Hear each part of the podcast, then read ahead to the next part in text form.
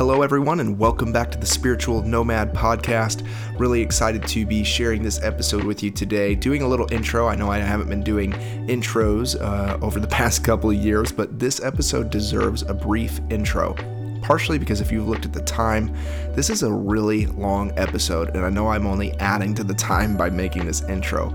Uh, but Phil, uh, I found him online. Somehow we crossed paths and uh, on Instagram, and we had been talking about doing a podcast for some time, and we finally got around to doing it in about April, May, and as you know, right now it's August, so there was some time elapsed from whenever we recorded to when this is being released, and that's because when I was editing this podcast initially, I cracked the screen on my MacBook Pro. I know, so sad, and uh, so I didn't have access. I my screen was completely black. It's got just these like purple lines on it. Absolutely tragic.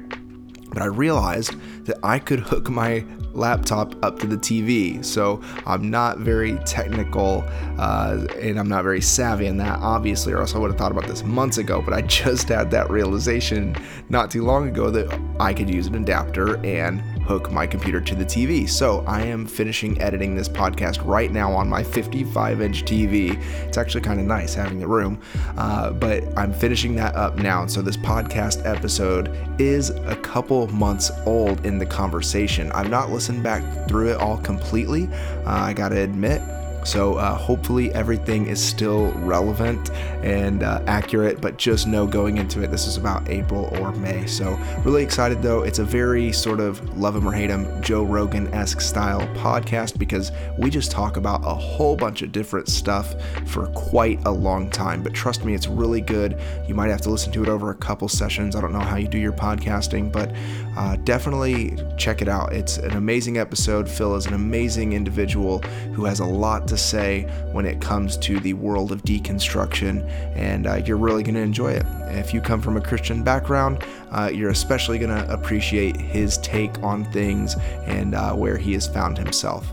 A couple announcements, really quick, that I want to make before we get in uh, is just a couple things that I have going on that I need to make you aware of first and foremost, uh, we're doing some t shirts. So, Spiritual Nomad, uh, I have some t shirts up on the website. You can pre order those. Those are going to be shipping out in just a couple weeks, and then I'm going to keep them stocked. So, if you want to buy them on the website, but I'm really looking forward to making my first initial pre order. And so I think we have about six orders right now, if memory serves me correct. And I'd really like to be at around like 12 or 15 uh, just to really put a solid order in. Uh, it's a local company that's going to be printing these t shirts here in Oceanside, and I uh, want to give them business in the pandemic and um, really excited about it. So I want to get a solid order in. So it's only 25 bucks to pre order a t shirt. You can do that on the spiritualnomad.org. Click on products products. There's ladies and men's. Pre order your t shirt, $25, free shipping in the continental US. I know I have a lot of friends that listen overseas. If you want a shirt and you're not in the United States, just send me an email, luke at thespiritualnomad.org we'll work out some sort of shipping for you and make sure that you get a OG Nomad tee.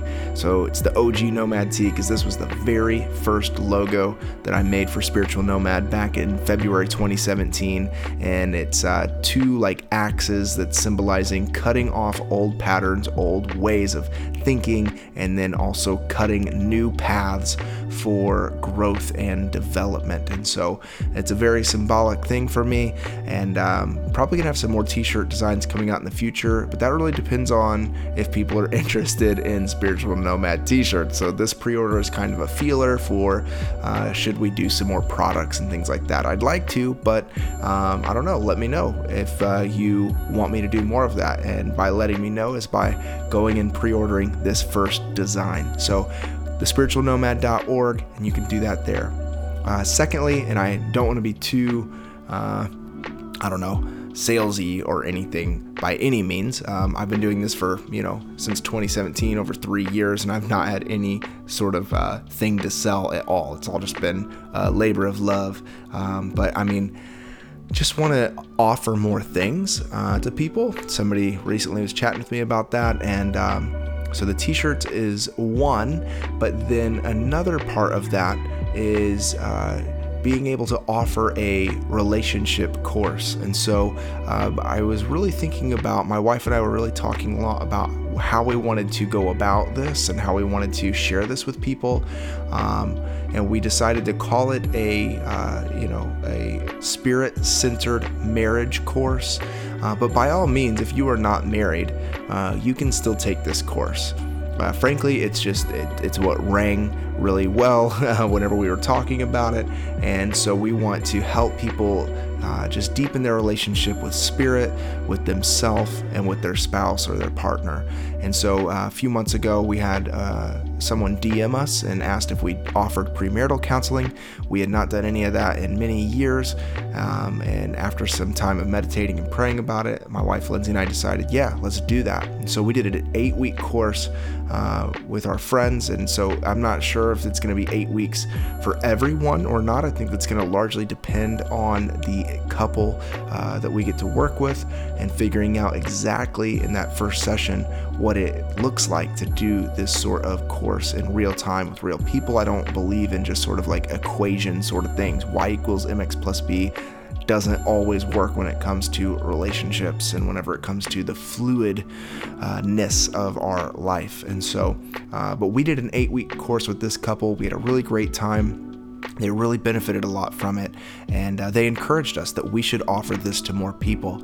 And uh, this was a couple months ago. So, after thinking about it, sleeping about it, sleeping on it, praying about it, uh, my wife Lindsay and I decided, yeah, let's do it. Let's offer it. We have enough time in our schedule if we want three couples to go through a course to deepen their relationship with spirit, self, and spouse or partner. And so, if you are someone who wants to do that, if you're in a committed relationship, a sacred relationship, if you're engaged to be married, if you are married, uh, this is a course that is for you to help you progress in your relationship uh, with your partner. And through that, you're going to learn about yourself and learn more about the divine. So it's a really beautiful thing. Just want to invite you into that.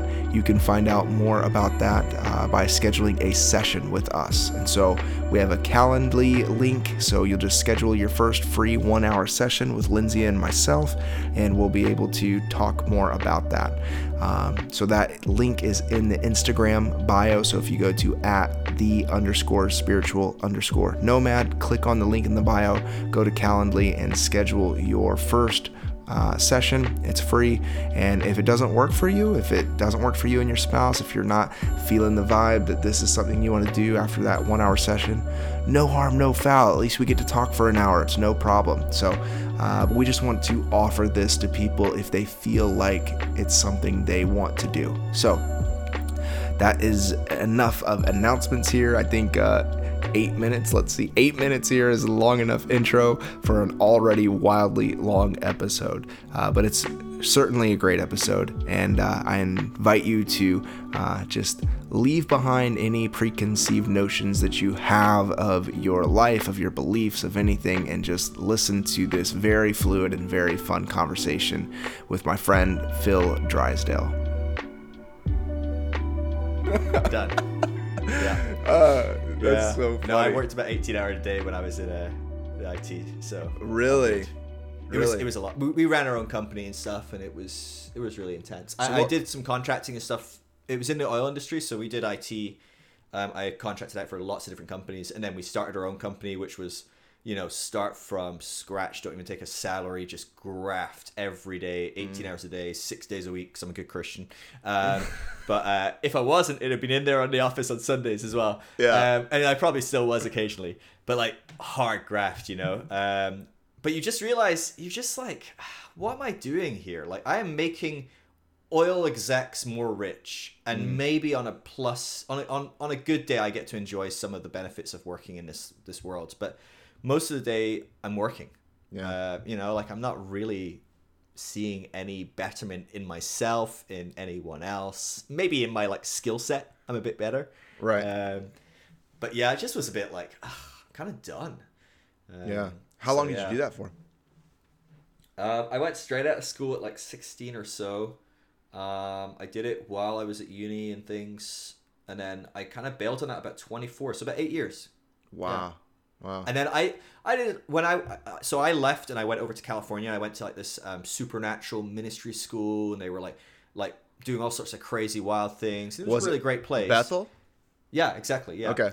So I was there for I did the full school. I, I volunteered there for a couple of years. I helped them with Really? their like network globally. Like I helped write their curriculum. Like I mean I, I did a lot of stuff while I was there. Um, all the while not particularly being where they're at, but it's all good. Um, and uh, that- you you uh you traveled across the world though to Yeah. go there. Oh, yeah. I- I, mean, it's not like you were down the California to street and you're like, I mean, I could just you know. It- I think when, when I first that- got there, I was like, "This is it. This is what spirituality is." And I got there, and I was like, the first day they were like, "Here's like, um, here's like your book list," and it was like, you know, twelve books to read over the twelve months. It's nine months, nine books or whatever. And I looked at it and I was like, "This is all just staff members here." I'm like. At at no point are you going to teach me something that like you're not teaching me day in day out. And so first thing I did was I went and like bought like a John Piper book and like a Brian McLaren book down at the local uh, what do you call them? Uh, the bookshops, not Waterstones. That's the UK. Dang. like a. Lifeway or something. Lifeway. Books? No, no, like a, a, a, the the main bookstores in America. What are they called? um, I don't know. Back in the whenever I was living in the Midwest, they, we had uh, Berean bookstores. oh, not a Christian bookstore. Just Oh, like a Barnes and Noble. Barnes and Noble. That's what I'm looking for. Oh, Jeez. okay. I yeah. I, I I I constantly live in this world where the UK everyone's teasing me for being basically American, and then as soon as I like forget anything, I'm like, wait, why do I manage to forget? um, but I went in there and I bought like Brian McLaren, John Piper, like everything that was like this is nothing like Bethel, Mm-hmm. but. You know, there'll be some interesting stuff in here, um, and so I'm That's a reading major like, difference. fundamentalist, like progressive church, like Yeah. and I'm just like, oh, it's interesting stuff in here. Um, so immediately off the bat, like I'm like, you know, going to like like some of the pastors there, and I'm like, I just read in Shane Claiborne's book, like, how exactly do we even have like a spare room in our house and there's homeless people in our city? Like, how do we do that as Christians? Like, can you talk me through how that works? And obviously, somewhere like Bethel, they're the best of hearts doing amazing stuff with homeless people and all sorts of amazing stuff. So this isn't a critique of them, but their theology and their framework is very much it's perfectly fine to have a spare bedroom and it's perfectly fine to have some boundaries and not have homeless people living in your house, which I think is a reasonable thing as well. You know, Right, I have a spare bedroom right now. It's not got a homeless person in it. Yeah. Um, but like you know, I'm constantly challenging myself with these totally different um, dynamics, and so it's just my nature to do kind of weird stuff like that. Yeah. Um, I get really frustrated by reading books that I agree with, and I get to the end, and I'm like, ugh. That was awful. I just liked it all the way through, but like, what a waste of time. Um, I, I I knew it all, you know. It's, I Yeah, didn't yeah. like get challenged or think something different, and so Yeah. very very different. I have no idea what we were talking about. Well, okay, so how did that relate to? How did they take that? I mean, because you are here, you're living in at Bethel, which is a highly charismatic Mm-hmm. environment, and you're reading completely opposite spectrums. Brian McLaren, on the one hand, progressive Yep. Christian. You know, uh, I guess you could. I'm not a big fan of the term, but whatever, universalist or whatever. Then you have John Piper, who is like the opposite of him, and like this Calvinist, like only a few people are elected, you know, and the rest are damned sort of person. And Bethel is neither of them. I mean, they don't they don't adhere to any of them. So you're bringing Mm-hmm. They, this they are somewhere else, but yeah. How did they? How I mean, how is that? How did you end up back in in the UK? The thing is, so the thing that's fascinating about it is uh, when you start to understand models of human psychological development, they're all actually very similar. All three of those different groups are very different expressions of what Christianity should be, how you read the Bible, how you interpret it, how you do your day to day. But they all have this kind of um, an authority structure where they go, okay, that's my authority, be it the Pope, the Bible, the pastor, the apostle, you know, whoever it is, MacArthur, Piper, whatever, Mark Driscoll, whoever it was at the time, you know, like but we got Right. this person at the top and they kind of filtered out and we kind of just like we're looking to them for some certainty, some security, some safety, you know, like some of these base kind of like um, needs that we have at certain stages in our growth. Um, and all of those people kind of facilitate that. I think that's something that we miss with the progressive church. A lot of people leave um, kind of more conventional evangelical church and they move into progressive church, but it's very similar. It's, it's not actually a very different way of doing life. Um, and we see this with, you know, like even politics. Um, you know, you look at the left, the right, the Democrat, the conservative, the Tory, the Labour, you know, wherever you are in the world, we, we kind of pit these as really radically different positions. But they're actually still based in this very real dualism and, and, and need to have some certainty, security. We, we know what's right and they're wrong. Um, and so I think exposing myself to that dynamic kind of showed me a little bit uh, quicker than most people probably learn duality and and try to transcend it. I'm still very dualistic, but I'm trying to transcend it. Well, I'm, I'm aware of that, you know. Um, Yeah, and that's the West, Very though. few people get to that stage um, early on in life. It takes a long time for a lot of people to start to be like, oh man, we're all kind of the same, and things are a lot more complex than we think. Yeah. Um, and so I, I was very aware that like, oh, I don't have to agree with everything. Hmm. Um, and, and so for me, I would look at things that I found very um, helpful, things that I would see um, that I really loved at, in the community I was in, because I love that place. I mean, Bethel's an amazing place, and you know what? If you're going to be in a very uh, conventional, charismatic, evangelical church, God, be there, right? I mean, like, uh, so I- I can think of a lot worse places to be. Yeah. Um, and yet I wouldn't go there now. Like that, that's just not where I'm at, and I, I wouldn't recommend a whole host of different people. Most people that follow my platform, probably most people that follow your platform, I'd go, you're probably not going to get much out of it. It's it's probably a, a step backwards as far as how you're trying to frame the divine and and, and move into uh, spirituality. Um, and so I just think um, I don't have any kind of like negative. I don't think of it as a waste time. I don't uh, look back on them and go, "Oh, I wish they were different," because I wouldn't be me right now if I hadn't been me then, and Right. they hadn't been who they were. Right. Um, and they're growing and changing and, and stuff as well, I'm sure. But organizations grow slower than individuals, you know. Sure. Um, but yeah, so I, I, I just kind of naturally moved on. I started traveling. I started I I started blogging and posting on social media, and Facebook was becoming a thing. And uh, you know, like, and I was like, oh, I'll post on that. And there was ups and downs through that. Like, I've definitely pissed off some people, and, and Facebook's a people, great but- platform to uh, piss some people off. That's for sure. Yeah, it's not a great platform for much else, but uh, No, at the time it was the only platform. Right. Um, and so I mean, I started doing that, and then people started messaging me saying, "Hey, would you come and speak at our church and do conferences?" So I start. I basically became like kind of the charismatic kind of itinerant kind of thing you know like Mm-hmm. you go to churches you go to conferences you go to like ministry schools and you just travel and speak and very dualistic very like i was very um edgy. I was very like con- controversial, but I mm. was still very dualistic. It was very much me coming in going, "This is where you're wrong, and this is how I can tell you how you're wrong, and this is the right thing." And people like that. Like to be honest with you, even if you're very edgy and controversial, as long as you're still very absolute and you can, based on their authority, which most of the church I was going to was the Bible. Even if it wasn't, they would at least go, "Well, can't say it's not." Um, Right, right, So right. as long as you came in with the Bible and you gave them all the reasons that this was the answer, they'd be like, "Well, this is awesome. We like this guy. Let's have him back." Yeah. Um, and so I really, I, I worked well with that, even when pretty early on I was like, I don't even think I'm this person.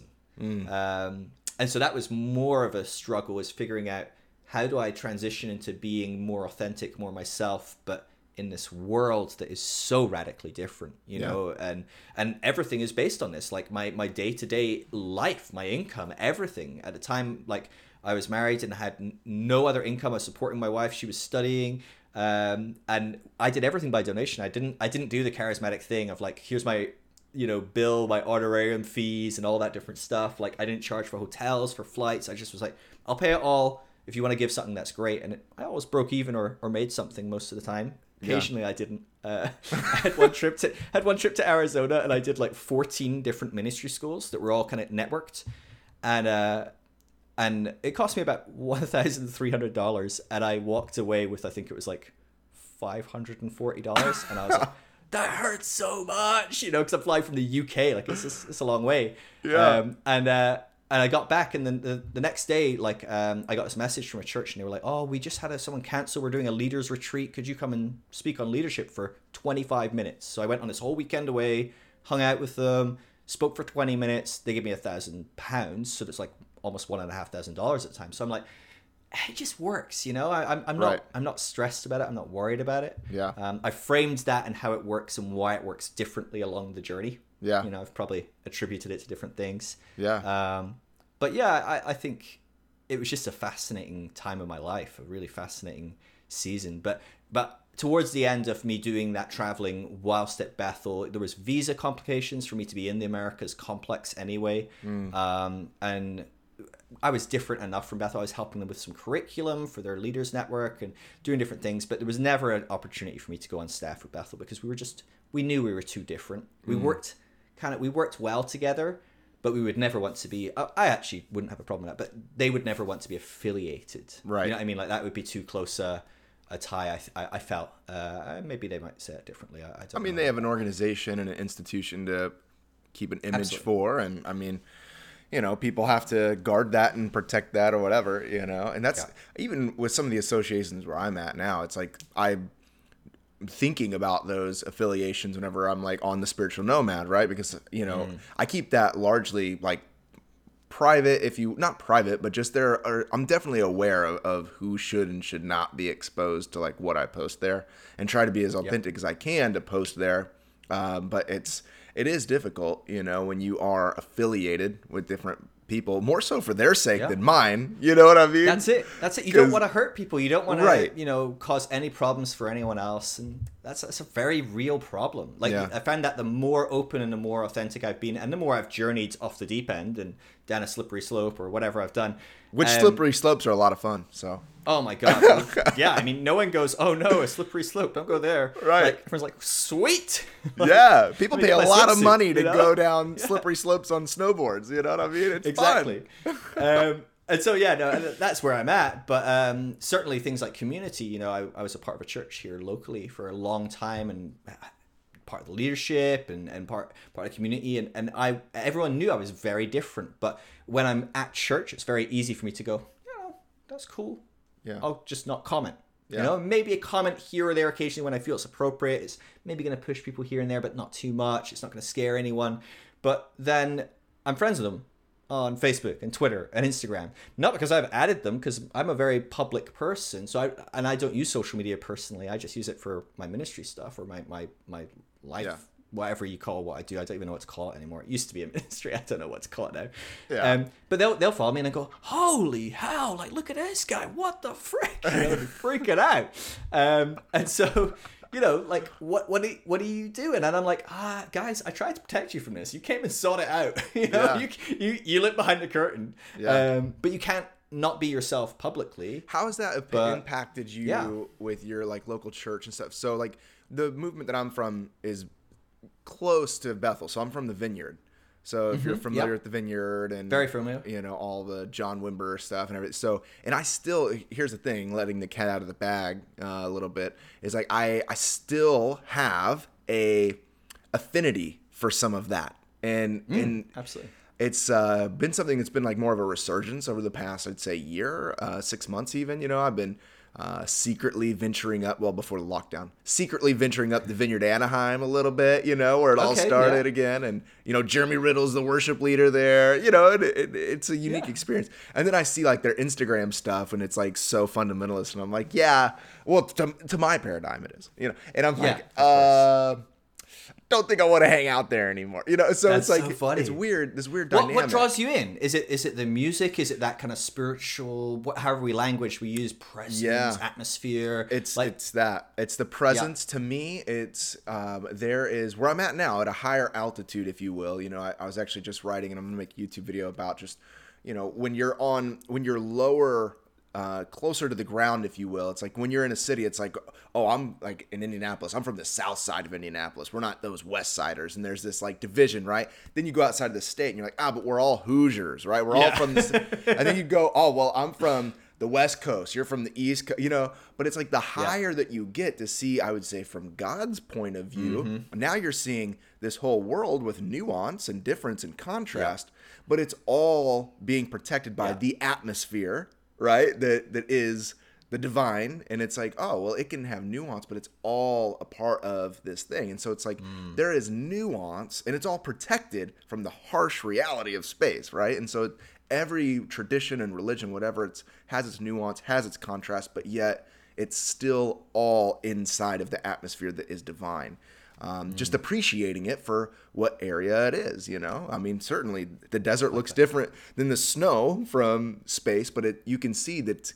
connected it's interrelated but you prefer to be in either one of those than in space. Right right right I mean, like I'll still be on Exactly. Earth, you know, with the oxygen and you know, like that. right It's good. and, and you're you're aware of its protection it's protect it's there it's in the space and so it's like for me what is attractive is like okay i can now look from that point of view and what i used to and what i want to talk about a little bit is a lot of like your deconstructionist network because um, a lot of folks in the deconstruction world may not be as um, forgiving of the communities that they've been a part of is what you've already Yeah. expressed about Bethel and what I've like still having still being able for me as an ex-evangelical deconstructionist, you know, reading uh, the Yoga of Jesus by Yogananda is the book over here. Nice. You know, I mean, would not be able to go to Vineyard Anaheim and hear Jeremy Riddle lead a set of worship. But I am able to see from this higher point of view of like, this is all nuance that's still within this atmosphere of the spirit that sees no boundaries. You know, there's no boundary between California and Arizona when you look at it from space, right?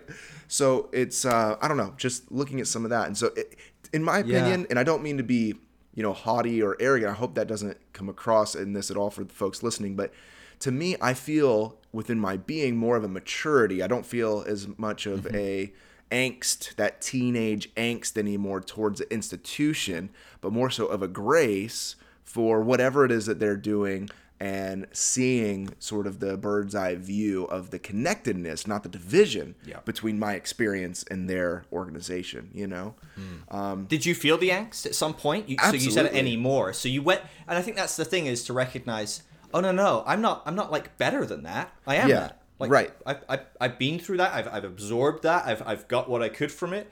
Um, and I probably still somewhere occasionally you, you hit the right note and I'll, I'll show Yeah. up again. Yeah, Um, yeah. But I've learned to kind of transcend it. And, Yes. And includes what is, but transcends and, and go. There's there's more to this. There's something better. There's something uh, greater. Yeah. Yeah. Are you familiar with um like spiral dynamics or integral theory or any of those kind of topics? Not really, but I'm. Whenever we first started connecting on Instagram, is whenever you were releasing those videos. Series on that, yeah, Yeah. yeah, because that's a really fascinating concept. Where it's it's fascinating that um, the study of humans' developmental psychology um, has kind of come about through multiple levels of discipline within psychology throughout the world kind of independently because it started before we were massively talking globally you know so people like probably about 100 years ago or so all over the world different psychologists in different areas of the world were like i wonder if we just looked at how humans grow up could we see them move in the same direction? Like if I'd got like hundred kids and watched them over like eighty years, how will they grow? Will we notice the same evolutions in their psychological makeup?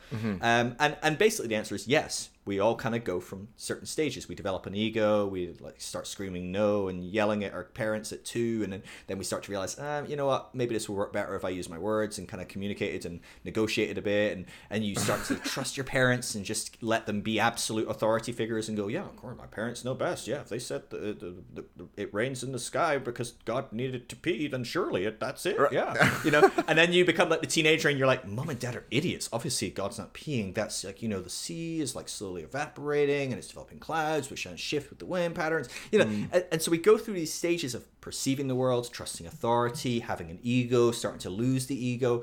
These are stages that um, as psychologists got more global, they start talking to each other and go, "Oh, we've created a model for how humans grow," and they're, like, "Oh, we did that too." And so they all start comparing these models, and they go, "Holy crap! Yeah, that must be it because it's true in every culture. Uh, just across the board, people move in these directions." Um, and what's interesting is they'll have different dividing lines and different categories, but if you kind of look at it kind of from a far enough back, you go, "Okay, yeah, we're all Right. moving." that spectrum the, the kind of it's like a suddenly a spectrum of color you know from one color to the next from white to black or something you go oh yeah yeah there's definitely a growth pattern here Yeah, yeah. what's interesting about that is it works for individuals which is fascinating but it also works for cultures and societies because they're just lots of people Yeah. um, and so what you can find is societies and cultures and that goes from nations right down to like a family or a church community or something like that can be stuck at some of these stages. I don't say stuck i I just mean like that's where they're at. They're Right. at these stages. Yeah. so one of the stages that is um, societally where most of the world is right now across the whole globe is is called stage traditional, and this emerged probably about three thousand years ago, probably mostly with um, the the origin of cities becoming a big thing, and and the stage before that was very wild, very crazy. It was egomaniac. It was it was called stage warrior. Uh, Okay. It's kind of like a non PC kind of label to it, but it was very much like I want, I'll hit you on the head, I'll take it, um, and so it was like you know, uh, Joseph Kony, you know, the guy, the warlords Yep. in Sudan, like, you know, raping and killing and mur- murdering and pillaging. And he, he's a stage warrior. And so Right. are the people around him who are, if, if you're not at the top, you just keep your head down and kind of do your thing. Yeah. But someone's going to come along and cut your head off eventually and become the new guy at the top. Right, Um, right. And so when you come out of that stage as a society, what you're looking for is safety, certainty, security, structure, order. Mm. Um, you know, and that's what's naturally required when you go from small tribes to huge cities of 10,000, 20,000, you know, 50, 60, 70,000 uh, people, which some of these early cities were that big how do you begin to have a structure there when we need laws we need structure we need police and rules and guards and we need a king and we need like someone to be absolutely in charge Right. and that's where society has been for the last kind of few thousand years and we only shifted probably about a couple hundred years ago to stage modern which is what it was called which came along in the enlightenment Yeah. and this stage started to go, this is good. Society works well. It's quite nice. We have a lot less crime, a lot less people getting their heads cut off and things. You know, it's just really nice. um, but I feel like I'm giving up a lot of my personal autonomy for the benefit of the community. Mm. And I don't I don't mean the community any harm. I don't want to hurt the community. I don't, you know, I have nothing against everyone else, but I want to be me. Mm. What if I'm? What if you're not in charge? What if you're not the perfect authority? What if I can figure something out better than you? Mm. What if I can read a book and figure it out? What if I? And so this stage started to really value ration, uh, rationalizing, logic. Um, it's it's it's about self development, about the betterment of itself, about it. It's quite an egotistical stage. Yeah, Um, yeah. and and that's a stage that society has shifted in and so america which i'm presuming most of your audience are probably american is kind of teetering on this um, stage between t- traditional and modern and most of society has moved into stage modern Mm. but the church is a very traditional Right. unit and Right. it holds a lot of people back to the degree where they can be in stage modern. You could be a scientist that's rational and logical and uses all these like self-critical and, and evaluating and, and very data driven. And then you put all that at the floor and walk into church on a Sunday and you go immediately back to these prior stages. Right. So it's not that everyone's at one stage. It's much more complex and nuanced than that. Sure. Um, but the point being that churches very much are still rooted on the whole to these kind of traditional stages, and you have a whole host of humans moving into new stages and, and beyond. There's postmodern stage, there's integral, there's all kinds of different stages which are fascinating. Um, and only later stages are even aware this is going on. Most of us have no idea that humans grow in stages. We just think that everyone's wrong apart from me. Right. That's how you kind of frame the world. Right. Um, uh, but the point being that most of the people who see each other as enemies are all at the same stage. You know, Mm. um, uh, a fundamental Muslim is just as much at stage traditional as a fundamental Christian. Right. You know, absolutely. Right. And just as much for many people as fundamental atheists. If they become very fundamental, their authority figure is Christopher Hitchens or Richard Dawkins, they don't particularly study for themselves, they just accept at face value, well, no, that's stupid, and obviously that's just wrong, or um, they fall into the same traps as well. Um, but there is this kind of momentum moving society forward, um, and most of society is really leaning forward. It's, it's why, if you look at Europe, you can see a totally different culture to somewhere like America, because in Europe, a lot of Europe is moving into postmodern stage, and even a lot of the church is still at traditional, but quite a chunk of the church has moved into stage modern. And so people are shifting and moving. But I think this is what's happening with the deconstruction movement is people are starting to think for themselves and question their authority, question the Bible, question the Pope, question the pastor, whatever it is, they're questioning it and going, I'm I'm exploring this. We're, we're at a new reformation. You know, 500 years ago, Luther kicked off with a printing press. If he didn't have a printing press, he would have gone nowhere. It's the fact that he could get his ideas everywhere. And here we are today, you know, you've got a youth pastor and he's sitting teaching 50 youth and he goes, Well, kids, here's the deal. You can't sleep with anyone before you're married or God will be really angry. Where does it say that in the Bible? It just says it, okay? Immediately, you get 30 kids pulling out their phone going, Where does it say that? And the, and the top 10 Google results go, It doesn't say it. Right, Just- It right. doesn't say it. And so immediately they go, Bullshit. I'm not listening to this guy. Right. And immediately you've lost people. Uh, Yep. like it, it's as simple as that to lose people because Yep. you're caught in your um, your absolutisms and you're maybe uh, not knowing uh, as clearly what you prescribe to know or, or, or things aren't as absolute as you say they are. Right. Um, people people get up and walk. Yeah. Um, it, they may last a while before they get up and walk, but you started a ball rolling. People can question and people can doubt, and people will find communities. You you you're pastor teaches about hell, and you're thinking, I don't know about that. I'm just not sure. Like, I my aunt was really nice, and she wasn't a Christian. I can't imagine her burning for X amount of trillion years for being like a moderately okay human being for 80 years. You know, like that seems imbalanced. You know, even Hitler, I'm like, at a certain amount of billion years, I'm like, dude, he's kind of he's paid his due, right? I mean, at a certain point, like, you know, mm-hmm. how many millions of billions of years of torture? So you start going, I'm not sure about this. You type into Google and you find entire communities of thousands upon thousands of people that go, oh, we, we see things differently. Yeah, the phone, Um, the internet has single-handedly changed not only just uh, the landscape of you know uh, the world, but I mean the politics of the world, but religion. I mean, we talk Huge. about that all the time. I mean, the fact is today that you didn't have even you know 20 years ago is while a pastor is preaching on the stage, you can be looking up other Yeah. views. I mean, You can fact check them it's immediately. immediately and so and that brings me to uh, you know you know i have some other stuff that i want to pull out from what you were saying but to me that creates uh, an amazing opportunity i think for church to get back to what its original intention was and um, and that is a place of true transcendence of spirit experience of contemplation and prayer and meditation and of these things that it isn't a, a space for indoctrination, but rather experience. And so I think it's a great opportunity now that we can get back to some of that. We've kind of fallen into the trap of like just getting people to like exegete Romans correctly. And it's like, that's not even what this whole thing's about to begin with. You Yeah. know what I mean?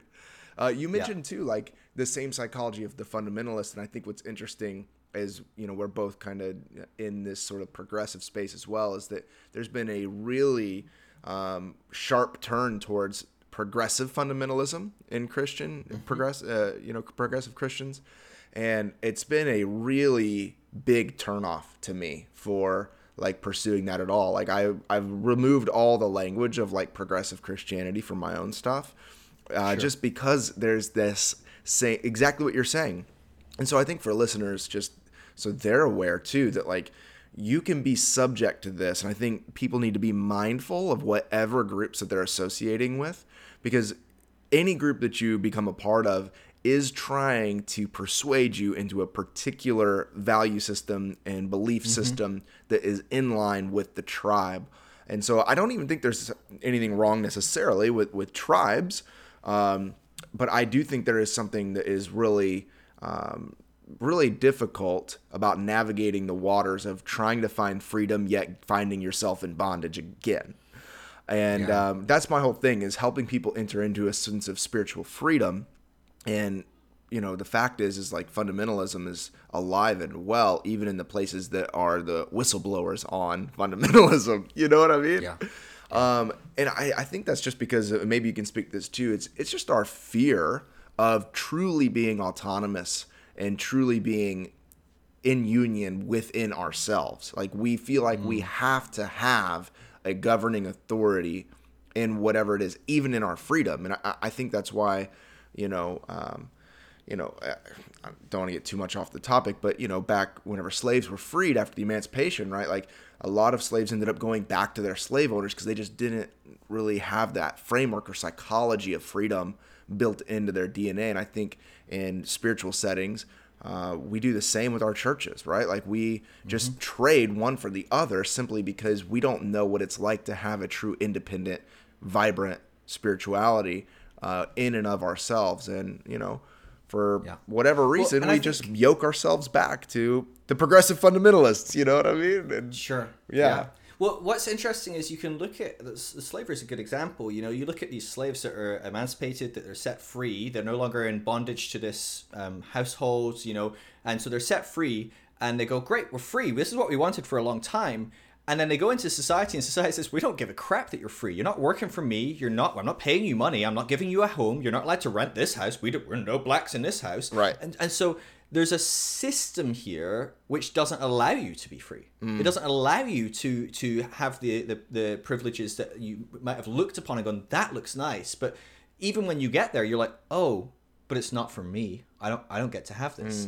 Um, and I think that there's um, a very strong dynamic in this in our spirituality. Where there aren't people Um, uh, there are people. There's just not an, as many people as we probably need for these pilgrims that are making these journeys. That are finding themselves. I'm liberated. I don't want to be a part of that toxic uh, religion. These beliefs I find very, very unhealthy. They come out of that, or maybe a lot of times they're helped out of that with a good kick up the butt. Right. Um, and so they find themselves on the out and they go, great, okay, cool. And then they go, oh my God, what, what do I do? How do I have community? How do I have relationships? How, how do I, how do I find people that think like me? Because there aren't many, um, systems in place especially for people that have come from a very fundamental place because they've lived in a sheltered community they don't have any concept of they've no network they've no friends they've no one to give them a hand kind of getting from here to here like it's a very complex and, and difficult world to navigate when you go through a radical shift in your beliefs. Yeah. Um, I, I think that's a real problem for a lot of people. Um, is they come out of Christianity. This, I, most of my work is I put out a lot of content, yes, but most of my work is sitting chatting with people online all day, every day. Uh, I spend like sometimes eight, nine, ten hours a day just chatting with people on Instagram or something, just pastoring people going through this problem. Uh, and, and, there's all sorts of different dynamics mm. of the problem. Uh, but a good portion of it is I'm utterly alone. My mm. family, my friends, yep. my community have turned their back on me. Yes. Done. Yeah. Um, and and that's a very real reality for a lot of people once they kind of come out of the closet spiritually and go, I'm not I'm not really in the same place as you. Oh, I thought we were friends, but okay, bye. I don't know what's right. happening. Right, because um, they take Paul's word seriously alone. and they say, "Oh, don't even eat with such a person," right? And people Absolutely. just completely excommunicate. Excommunication is still a very real thing. I think people very and, real. I, for me, I, I, will say, and I've said this in past podcasts, whatever. Being in the vineyard and you know being, you know, in the the dynamics that I was in, I, I wasn't exposed to as uh, harsh of situations as a lot of the people that I'm helping now. Mm. And uh, I'm aware of that. And so I don't want to like act like I was a part of some like really domineering, you know, authoritarian system because yeah. reality is I wasn't at all. Yeah. Um, but be- I have a, a deep curiosity and empathy for people that have gone through things like that. And just by mm. nature, I'm just a very like rebellious sort of person. So things that are probably not authoritarian in my mind project as very authoritarian. You know yeah, I mean? Yeah, yeah you know, like stuff. I but I mean, I do experience and I have experienced that awkward conversation of you feel like you're in a safe space at a dinner table drinking some beers with friends and you just want to have an honest conversation about how you think hell is not what we've thought it to be and then everybody just like yeah you know, just completely it shifts the yes, whole room. like you can feel it in an instant. All of the sudden, it's like the energy has shifted, and the, you're up against people that just are defending things that they've just been handed, and that is actually some of the most uh, solidified sort of concrete in the hearts of people is because they it's Absolutely. been so baked in for so many years, and so, anyways, just like you said, like pastoring people on Instagram, I, it's the same thing. You know, people send me a DM, and sometimes it's like, I don't even I don't even know if I can give my time to this because you know I do work part time at a denominational church now. You know, I do like insurance and I have a few other projects going, and I'm a dad with two kids and whatever. And I'm like, oh man, like it breaks my heart because these people are a lot of times you know not even near me geographically yeah. but it's like there is this connection that we are very close spiritually and i have like this yeah. this like sort of you know calling whatever you want to put on it but to help people move into greater depths of of who they are regardless of what the systems around them have told them that they're not crazy because yeah. that's probably what you experience too is i mean people really think they've been convinced that they're on a slippery slope and that they might be mm-hmm on the road to eternal damnation, and even someone like me shouldn't be trusted because I'm a wolf in sheep's clothing. And yeah. like that's a very you know uh, very hard thing to, to unravel with with folks yeah. too you know uh, no, this is a very yeah. real condition like there's um there's an element i'm not saying that everyone that goes through this process has this but there is a very real component of religious trauma um, yeah and so it's a subset of ptsd mm-hmm. um, that people I, I talk with people. Some people I talk with, and they're like, "Phil, I haven't believed in uh, eternal conscious torment uh, version of hell for twelve years. I still wake up once or twice a week in a cold sweat, freaking out because mm. I had a dream about going there."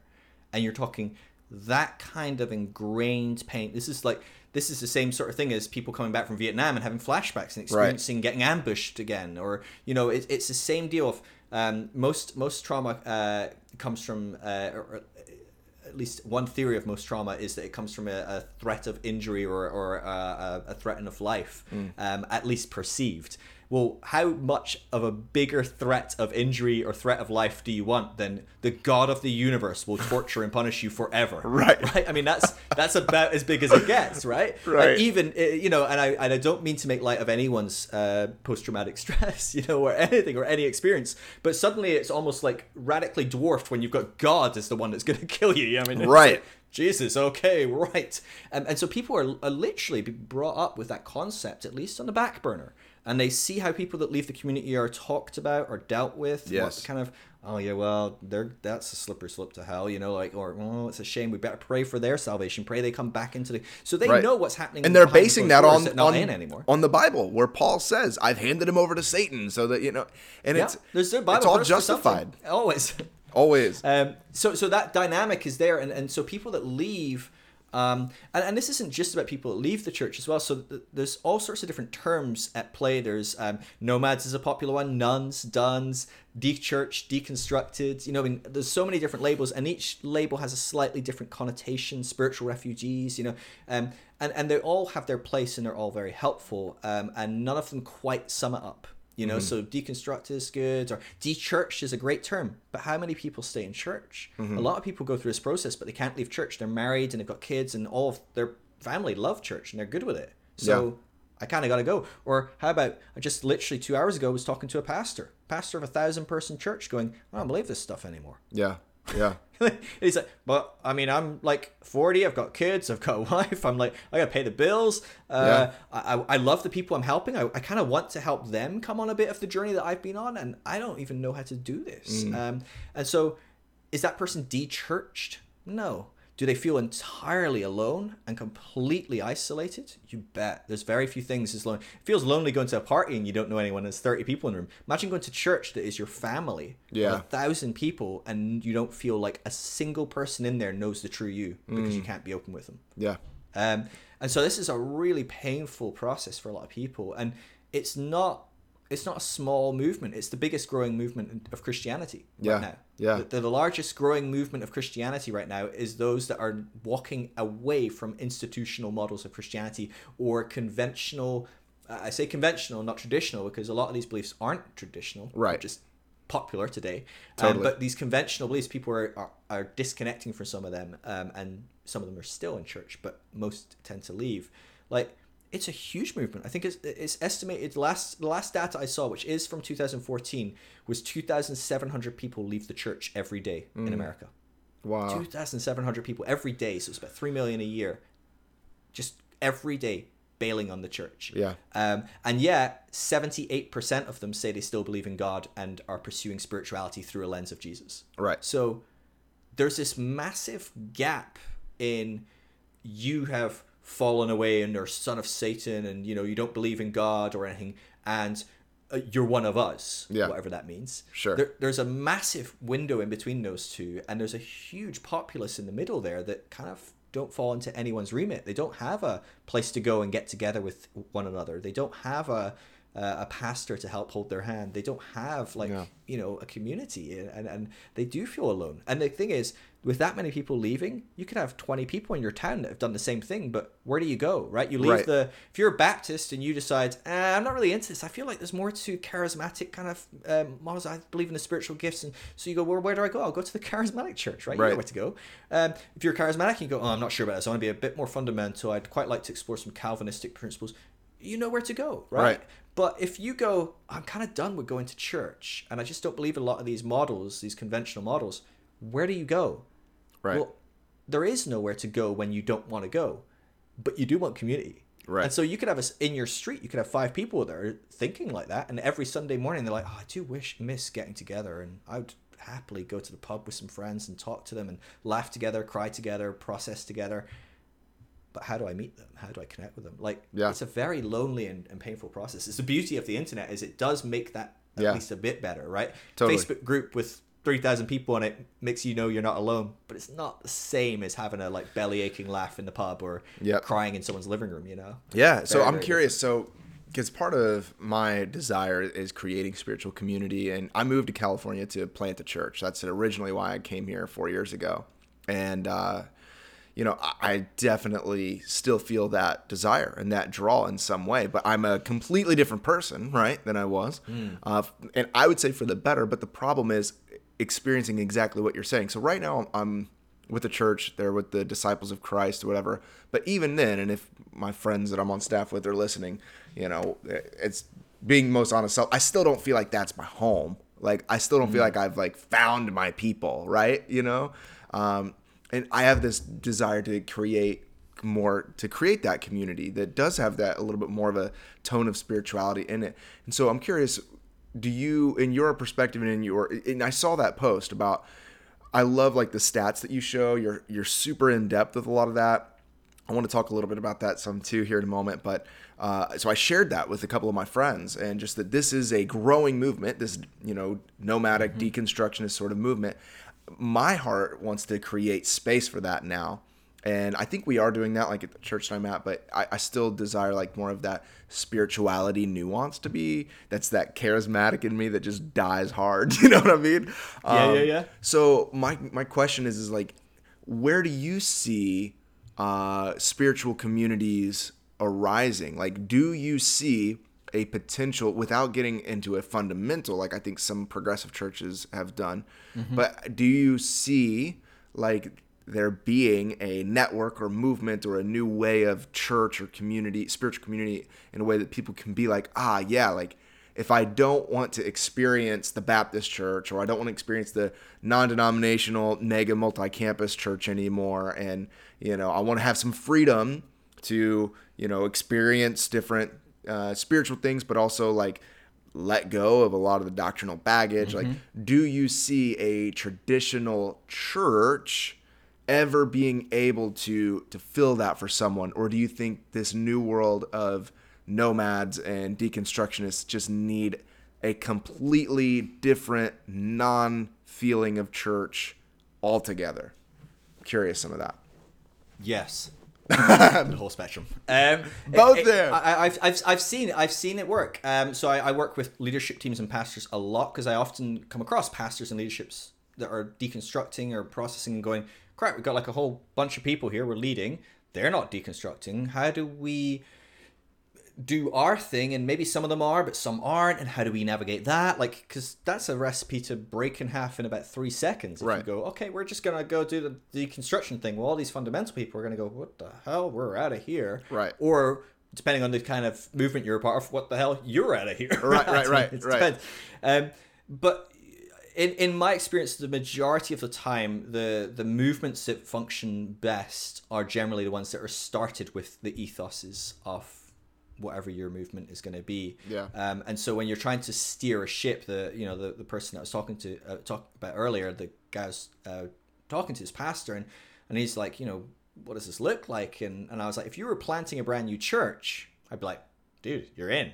Like you probably are totally sorted. You just figure out what kind of movement you want to be about, where you're at, what's going on. You got to be aware that where you're at is probably going to change in about 12 minutes anyway. Um, right. So have some loose holding of whatever you do hold. Um, but you'll be fine because people that join join something going, oh, this is a community that questions. It's a community that I'm, it doesn't exist to give answers.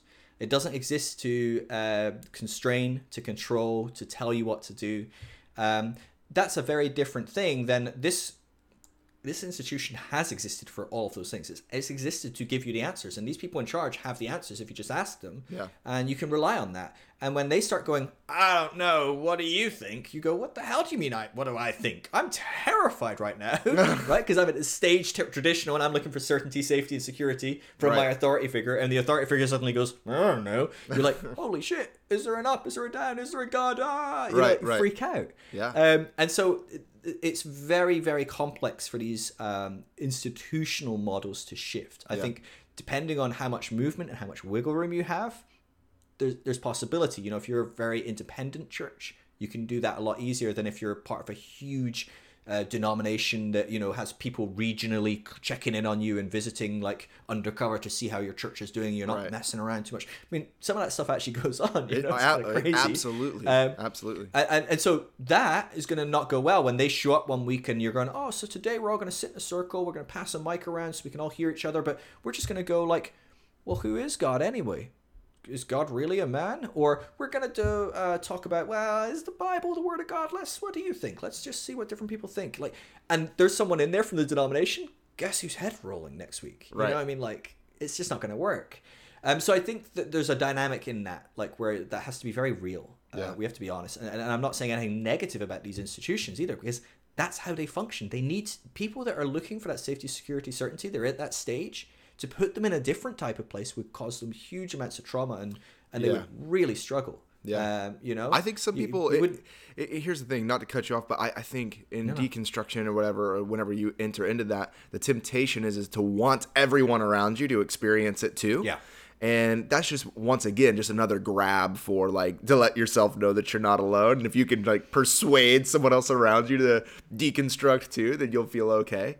Um, but Yeah. I, I think that you know having places to do that is is widely important. But anyway, I was I was cutting you off from what you were saying. Yeah. But no, you're, you're right though, because and the thing is, it's it's about genuinely going. Well, I figured out something. I I, I know something that's right, Right. and you're wrong because I was there and I was wrong. Yes. And it, and now I can look on it retrospectively. I'm like, oh, that was harmful. It didn't serve me as well in my relationships or this or that. And now I'm in a better place. I want to help you. Like it's it's an honest desire. But the problem is, it wasn't toxic for you when you were there. Right. Mostly. Right. It actually was very helpful for bringing you to where you are today. And some people in the still same way that, that. wherever you are right now. Exactly. Yeah. Um, and so we have to be aware of that. So this is not about getting church right suddenly or getting community right. It's figuring out that humanity is evolving.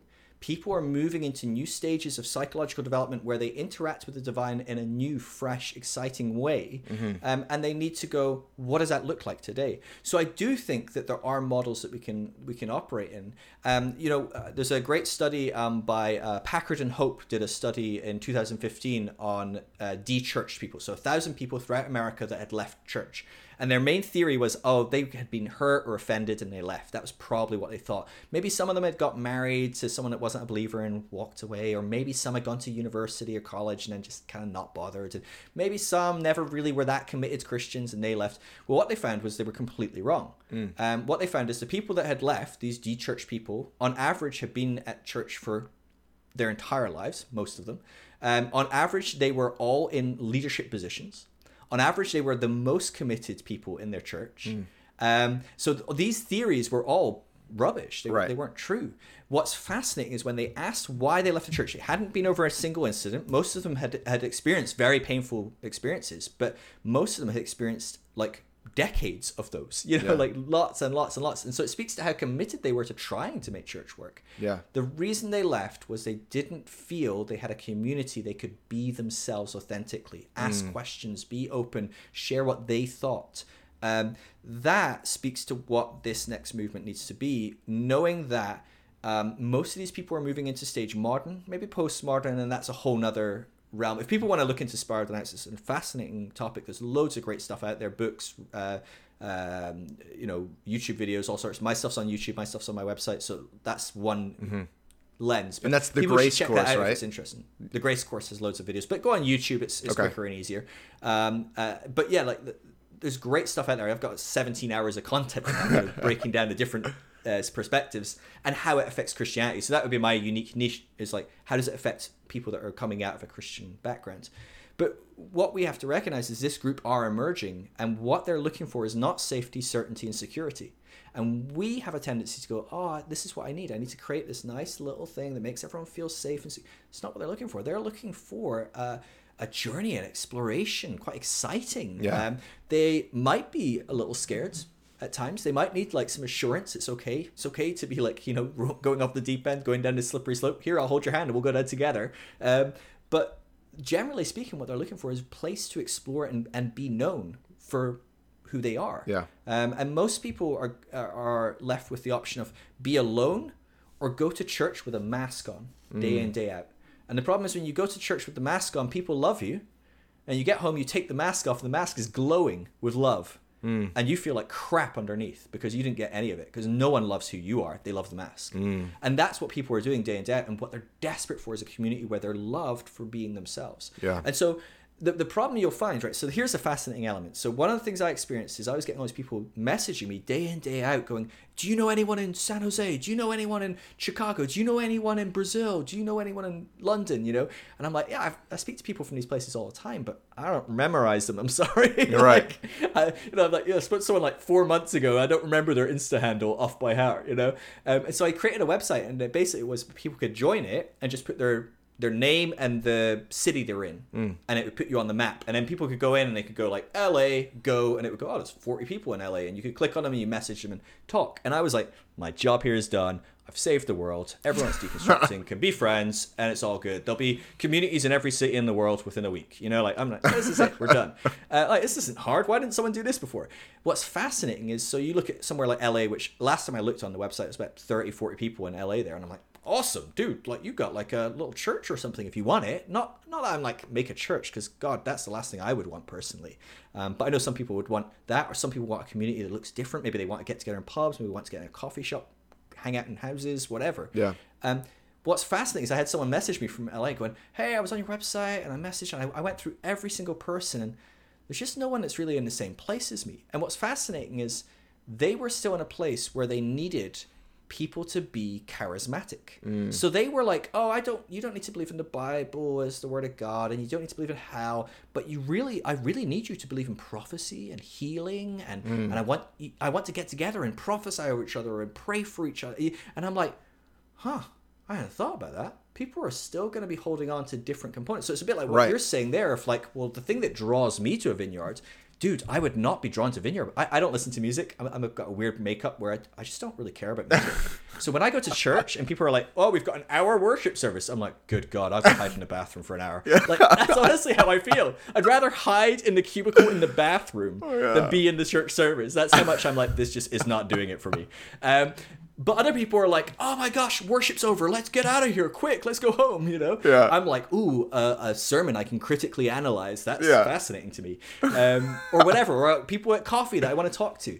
And so people have these different dynamics at play that are still going to be there. And so I think the the problem that we have as we look to rebuild communities from the ashes of people have lost, is that they've, their communities have burned down around them the question is what do we make the centerpieces? Because if we make the centerpieces say the charismatic element or music and worship mm-hmm. or we get together because we're really into prayer there's going to be a lot of people that are going through this process that are like dude prayer means nothing to me. I don't even know if there's a god to talk to. I don't even know if god Right. is a person or if it's like you know this being that is just everything. I don't know. So i don't want to get together and pray for four hours. I just don't want to do that. Right.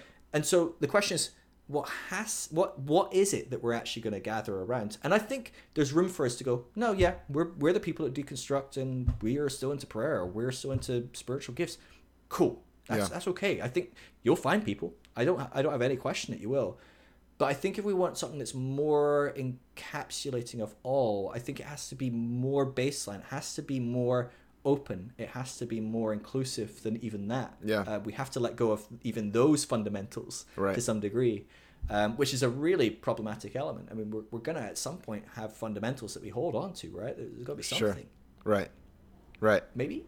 Right? Possibly. I mean, that's and that's that's kind I of the, say that, but my community doesn't. You know, uh, I, I've got people around me in, in a, a close, tight knit group, and we don't care what you believe. Got atheists, agnostics, Christians, got a Muslim friend. You know, we've got people that are um, from all kinds of different walks of life. Like none of that's particularly important to me um, Yeah. in exploring spirituality. But for some other people, they come along and go, "Dude, I can't do this. Mm. Like, I can't do it if we're not at least all agreeing that Jesus Christ is this and this is how it works, and I can't do it." And like, "That's okay." yeah. But It's fine. you're welcome here, but you're also welcome to exclude yourself yeah. if this is too Yeah. open. Yeah. Um, And that's the beauty, but so I I think, think of there's probably a bit of everything. Yeah. I mean, the beauty of the Sorry, internet and all of that. No, you're fine, man. Um, I wanted you to come on to talk, so uh, this is good. Um, but I think that's the beauty of of the internet is finding those initial connections to people. Yeah. And I think where it gets, you know, um, difficult is when you try to actually get people in real time in real space, uh, Mm. because people don't uh, necessarily want to uh, submit to a particular practice or belief or whatever, uh, but they do, and that's the thing. I think people mm. deeply want to have you know, communal practices. You know, I think there is something that is very still ancient in the mind, especially whenever it comes to religion. You know, and yeah. um, you know, deconstructing shifts some of that, but it also, I think, we still want to have as being, you know, these sort of uh, uh, the sort of uh, um, mammal that likes to travel in a pack, right? Like we want to find our pack somewhere mm. and that pack is going to look like something. And so I think what you're saying is like, but it's also the freedom now with the age of the internet. It's like, okay, well, this isn't your, you know, we're snow leopards over here. We can certainly find you some giraffes to roll with, you know, over there, you know, and it's like that yeah. we can find people and also just knowing that like there's no harm, no foul. Because I think the problem on the fundamental side is, oh, you guys don't believe that Jesus is the only Son of God. Now there's a problem with the difference mm-hmm. of species of you know church or Christian or spiritual people. And I think where the maturity comes from in a deconstructionist point of view is knowing that there isn't something wrong with the other person. It's just a difference. It's a nuance, and, and there's a liberation and freedom. Uh, you know, I think people giving themselves the freedom to explore and be fully, truly who they are mm-hmm. and encounter the divine in whatever way that may look in the same way giving that freedom to other people. I think that's one of the greatest elements of love. Uh, if love is going to be the thing that wins, if that's going to be the highest priority for the human experience, then that means I love myself enough to free myself from the attachments of my mm. ego and the perceptions and the, the things that others place on me. And likewise, I free myself to, for whatever preconceived notions I have for them or agenda I have for them, I free them to that too. Yeah. And so I think hmm. that's uh, a big shift for folks when they're entering into this. Because, like I was saying before, I mean, Absolutely. we want other people to deconstruct with us, but sometimes that's not their thing. That's not their their trip to be on. And so, yeah, you know, because I questioned in the beginning of all this, I'm like, we just need to like redo church altogether. And it's like, well, I mean, I still think if it's doing people harm, it shouldn't exist, right? But like, if mm-hmm. people want to be involved at a you know Calvary Chapel Church or whatever, like by all means, have at yeah. it, have a great time. Just uh, you know, where where you might fall into sin, you know, in that place is where you're gonna like ostracize me for not wanting to be a part of yeah. that community you know? It's it's really hard isn't it? Because you look at i mean someone like megan phelps you know an incredible woman. I don't know if you know much about megan but she Mm-mm. was the granddaughter of fred phelps who started the westboro baptist church. If you haven't read her book which is called unfollow absolutely extraordinary. It's all about really? life inside the westboro baptist church no way. and then coming out of it. And, and but you look but my point being put that to the side my point being is it, it challenges your dualisms because the woman that we have that is an incredible speaker in how to reach out to people that are in cults, that are in really damaging places, that are really hurtful and quite awful, uh, active. Uh, or, or, their actions are very awful in, in the community. How to reach them, how to change them, how to love passionately and unconditionally wouldn't have her unless she was in a cult for mm. 20 odd years. Mm. And so you go, so is it good or is it bad that the Westboro Baptist Church exists? Mm. Is hmm. it good or is it bad that she was in the Westboro Baptist Church? Is it good or is it bad that kids are raised in the Westboro?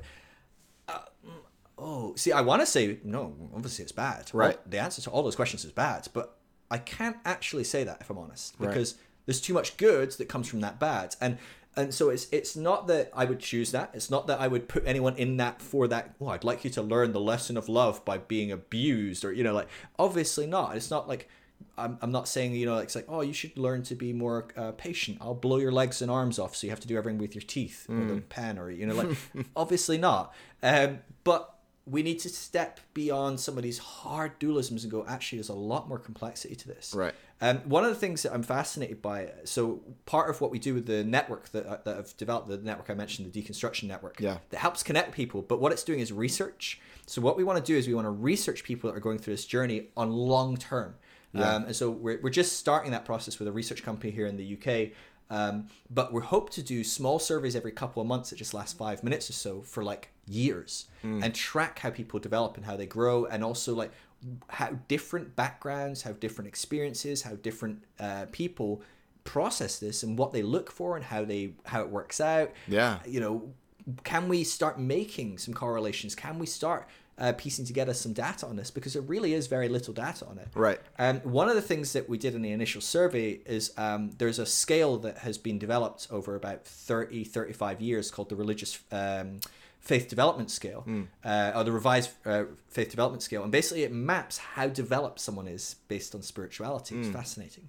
Um, it's been developed over about 30 years. It's been peer reviewed hundreds and hundreds of times. Like, it's a very well developed model. I would like the wording to be different, but I'm not going to spend 30 years developing one for it to be uh, as well uh, cemented in data. Uh, so I'm, I'm using that as, as part of our study. But what's interesting is if you look on the line of how much more developed people are and how further along that journey they are, you can literally see people beginning through to very advanced on this journey of deconstruction. And one of the hypotheses we, we haven't started this this round of study yet, but one of the things I really want to look at is how capable are you of interacting with different people from where you came from, but also in the deconstruction network. Uh, and and my hypothesis, I don't have any data. It's all anecdotal now from talking with people. My hypothesis is that the more developed you become, the more you start to go, dude, I don't care if you are the prayer guy and I'm the charismatic guy. I just want to have a relationship with people that are going through something. Yeah. Yeah, I just I just want to be here and, and do something for you. Mm. You can go pray afterwards and I can go and, you know, ramba shamba and whatever. But for now, let's let's just talk about our pain that we've had together and the process and the journey and how's your family and what's going on with your kids. Like you know, there's there's a transcending where I think early in deconstruction, um, and there's a lot in spiral dynamics and human development about that. Sure. But early on, we we really struggle to click with people that are different. So we're yeah. looking for people that are exactly like us. We're looking to form a, a new new tribe that is Right. right. Yes. Still very dualistic. And you feel Um, almost really takes- evangelistic in that, right? At times. Oh, big time! For the best of reasons and the worst of reasons. Yes. Right? You you you know, Megan Phelps comes out of the West Baptist Church. She wants people out. right. You know, she can see the, the damage and the hurt. Right. Um, but it's it's the it's the maturity to go, okay, yes, but not everyone's ready. So how do I help someone get ready? Mm-hmm. And how do I do life with them in the meantime? Surely that's a valuable and important process. Yeah. Yeah. Um, and I have to be okay with the fact that it's a process, right? You don't. You might want your kid to go to Harvard, but when he's three, you've got to be invested in the next 15, 16 years Mm-hmm. They're not going to accept him. Right. You know, he's three. He knows nothing. He's an idiot. Yeah. You know? I'm sorry, but he's an idiot. You know, um, even like these kid prodigies at three. No, sorry, buddy, you're not getting into our astrophysics problem Right. program or whatever. You know, it's like you, you got to go. Okay, well, what are the journeys I'm gonna have to take? How do I begin even teaching you about physics at three? Yeah. We'll probably not start with you know like theoretical physics with like looking at like how does a dark hole, uh, yeah, black hole work or what is dark matter. Let's like you know if I show you like if you drop two things that are different weights, something different happens or like. We'll start really slow. It's Right. still too advanced for a three-year-old, but Right. you, you get the point. You know, like we're, we're, we're trying to work towards something. Um, and I think we have to have that approach when we deal with one another, and especially when we look at where we've come from. Mm-hmm. Um, it's very easy to demonize that. It's very easy to see the problems and the pains of that, and it's very easy to want to pull people out of that Yeah. for the best of reasons, Right. genuinely the best reasons. Some misguided reasons as well. Sure. Um, but we have to acknowledge, you know what? My grandparents probably don't really care. And they really enjoy being a part of that community, and that that's their faith, and it's how they operate. And you know what? If God's been okay with the church looking like this for the best part of two thousand years, He probably doesn't overly care. This is the thing that, that really like stretches people. Is on the whole, the biggest thing I can take away from my journey and my study of history is God seems to care very little about how we connect with Him and what we end up doing in His name. Now, I'm sure He's devastated that we've gone on a crusade and killed everyone. Sure. But somehow, while we were doing that, he was still in our countries, working with people in the church and coming alongside them and answering their prayers and supporting them and helping them grow closer to him and become better people. And he's probably going, Good God, I can't wait for these crusades to be over. Can't wait for someone to wake Right. up or can't wait for someone to say, Maybe we shouldn't be beating our slaves. How- And then someone else to go, Actually, should we have slaves at all? I don't know. Which is like, open theism, I'm right? excited about these move forwards. Yes, so that's Yes. a fantastic kind of like Right. world. And Yeah, um, I love yeah, that idea because it's it's God working in unison with the human evolution and the the consciousness of of people, right? And that's where like I like the word progressive. It's a progressive theology. It's people are progressing into greater states of awareness of God's interaction with them. And so God moves in his way only by the way we interpret that and understand that and live into that, right? And it's this, you know, the two pedals of a bicycle, right? And they have to move in this particular way. And I think that that's that is a great example of it. Um, for people that want to learn more about the Deconstructionist Network, I'm curious. You know, I don't know how much time you got or whatever. I want to be respectful of I'm, that. I'm always open for time. So, Um, yeah, so, but I'm as much curious time as you want. um, what like your so you've already kind of explained a little bit about the deconstructionist network and what that offers um, and so a lot of research but um, it seems to me like there's been quite a community that's come around like your instagram and and in that you know um, so i'm curious you're seems like you have two things going on like you have the deconstructionist network and then you also have the uh, the grace uh, course right and Yeah. um, so the Grace course uh, kind of pisses me off if I'm honest. I don't, I don't really like the name, but it is what it is, and I just have to work with it for now. Um, You- that you kind of when I was Calvinist, more- you. I was a bit more dualistic at the time when I started it, so I just wanted to create a website that would teach people about grace because obviously I can teach them about grace, and this is the right, and you're wrong here. Yeah. I can just move you from there to here. Right, right. Um, as time's gone on, I've kind of developed and evolved a bit and gone, yeah, I probably don't know everything. So why don't I just kind of try and help people uh, look at topics more broadly, Mm-hmm. more openly, and educate themselves, and then trust that the Spirit leads people into truth. Yeah. Um, and help them make their own decisions. And so there's some stuff on there from a good decade ago that is a bit more black and white, and then there's I noticed you had some stuff about Romans on there, even and stuff. yeah, Like, I've got a, I've got a whole series on Romans, and I believe 40, 50 percent of it, it's it's great. But here's the thing: I'm also aware of there's loads of people that sign up for that series, and it's game changing for them. Yeah. So I'm like, yeah, sure, leave it on. That'll help them move one step forward. Help me get to where I am today. Yeah. I'll help someone else. And someone else will open it and be like, well, this guy's an idiot. That's, that's okay as well. I don't mind. I don't, I don't mind.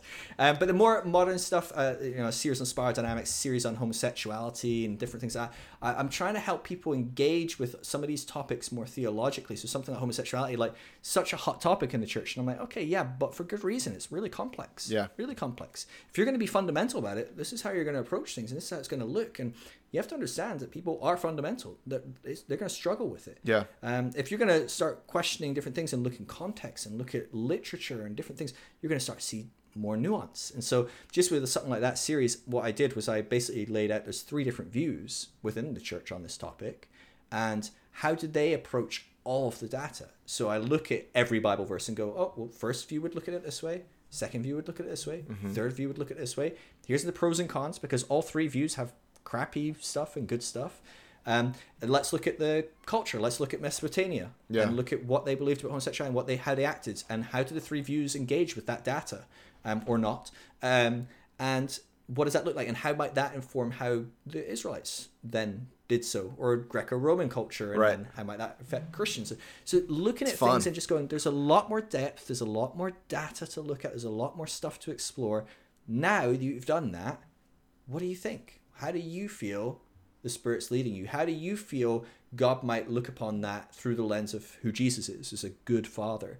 Um, and, and so it's, it just opens people up to exploring in new ways. What I believe is kind of irrelevant. I, it's about that course, particularly, is about eight hours.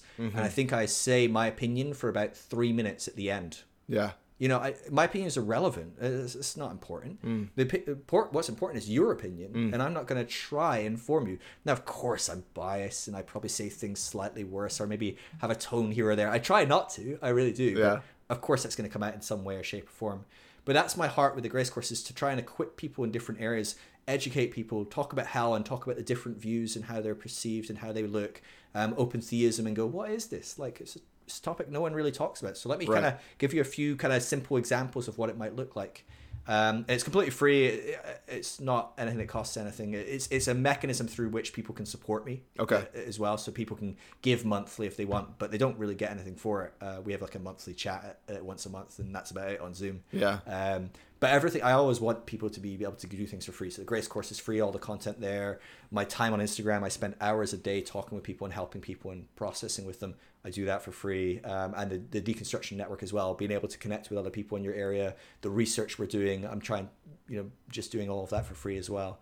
Um, I don't so- know how you live, yeah, man. it's- it's Sparsely. yeah, yeah, and your landlord just accepts like uh, you know a Zoom chat as payment for your for your rent lease. I right? wish. Man, that'd be sweet. yeah.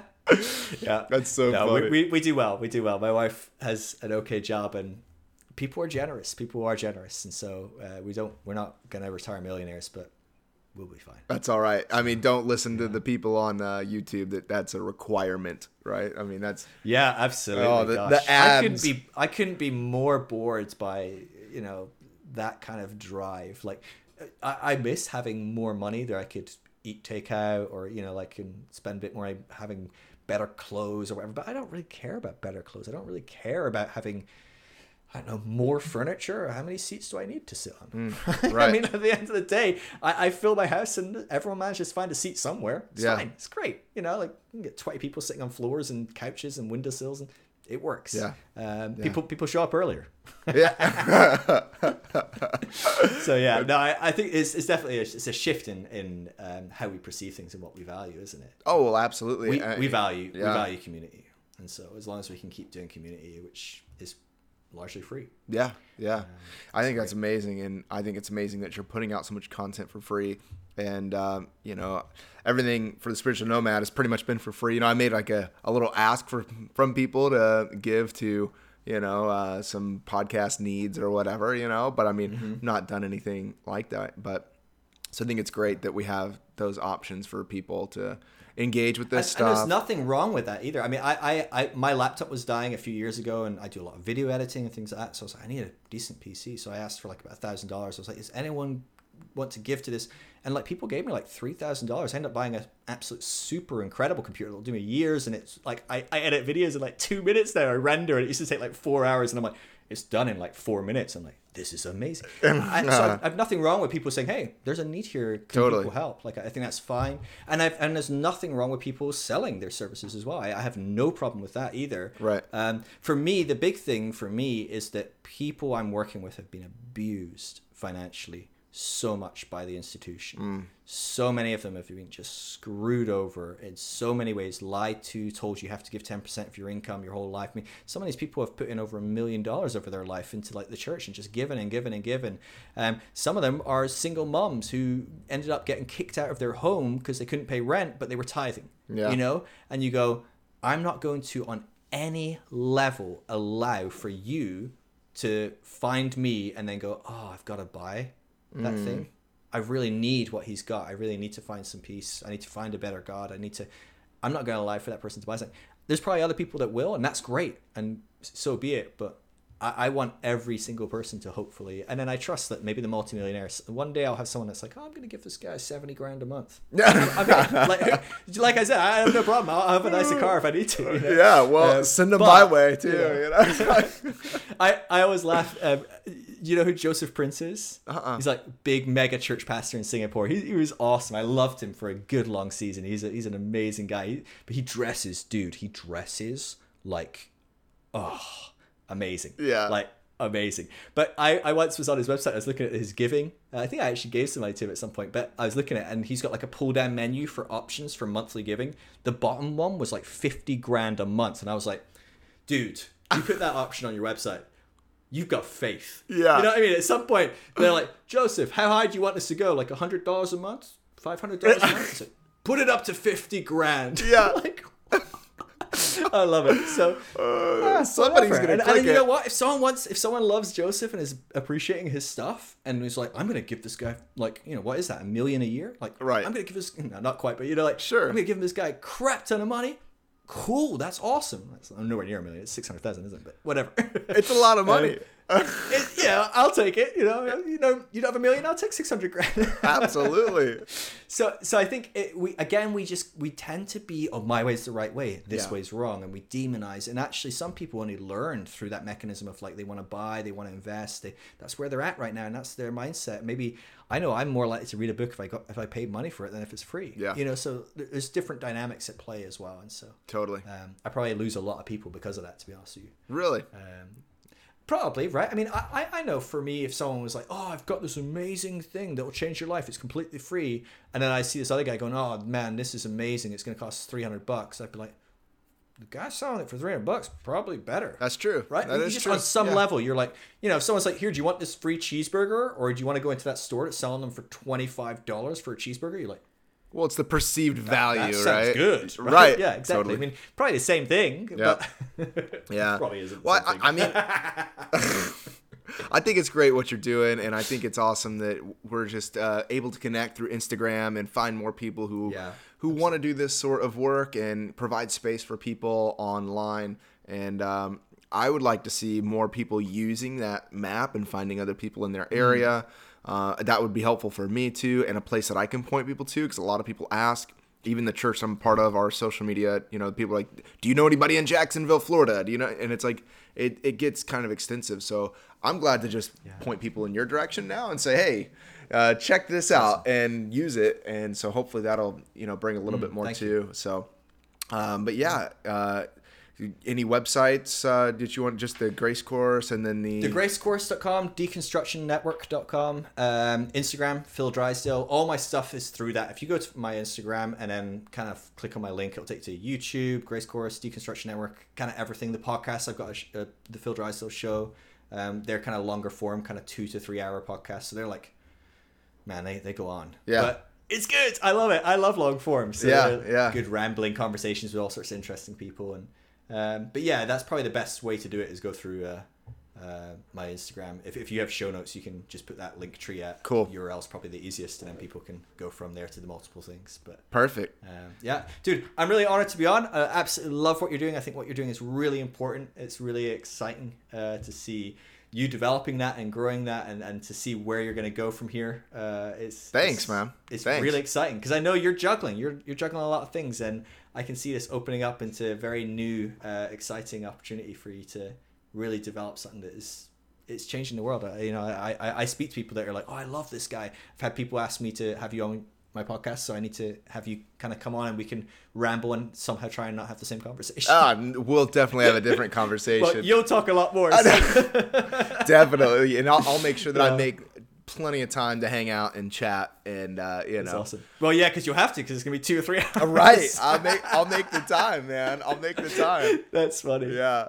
Well, dude, thank yeah, you no, so thank you much, very much man. I'm I'm glad. Like likewise, I mean, I see your stuff floating around Instagram, and um, it's it's just really really awesome to see that stuff around. So, friends, if you're listening to this or watching it or whatever, however you're consuming your media, uh, be sure to go into the show notes and um, connect and get signed up for what's going on, and at least put your name on the map so people can find you and uh, Mm, and go and do and that. get involved with our research. If you do want to come, it's entirely optional, but it's changing changing the narrative about this group of people because a lot of the narrative is really messed up and just incorrect. so that's and that is a big piece that has just really stuck out to me about your work is bringing clarity and um, kind of debunking the myths of what this you know nomadic deconstructionist movement is.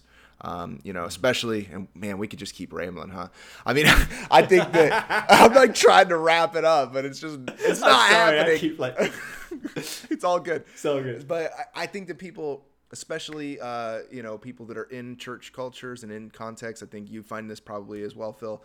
I mean people that are still on staff at churches and still they're engaging with the content. It's not just people that have already left. It's people that are in those places Yeah, and spaces. And absolutely. so i think that um, you know just kind of getting uh, the right information 'cause there's a lot of false projection about the nomadic deconstructionist movement. There's a lot of um, uh, just false stuff that goes around just because simply people that are still in those contexts, still in those places, are uh, projecting, you know, just really sort of poisonous things about the beauty I think of what's what's happening you know? Not to call anybody out but I, I mean I saw Jeremy Riddle post on Instagram right? Of all people just like mm-hmm. being like I can't believe how many people are basically falling off the bandwagon like and they just chalk it up mm-hmm. to you know in the Oh, last yeah. days that's what's gonna happen you know? And i'm like that is just such bullshit because there is so much beauty that is happening and so much connection uh, that's happening to god um, even though that it's not in the particular way that dave perceived it through bethel or vineyard or whatever. So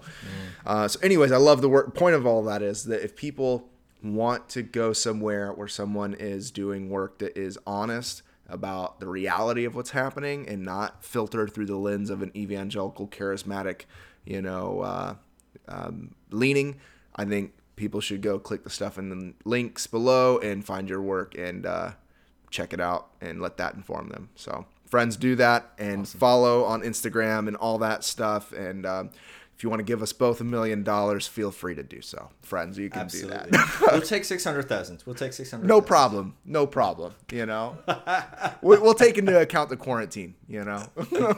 That's it. Yeah. So, all right, friends, be sure to subscribe, leave a review, and uh, we'll talk to you soon. Thank you, Phil. Thank you. Thank you for having me.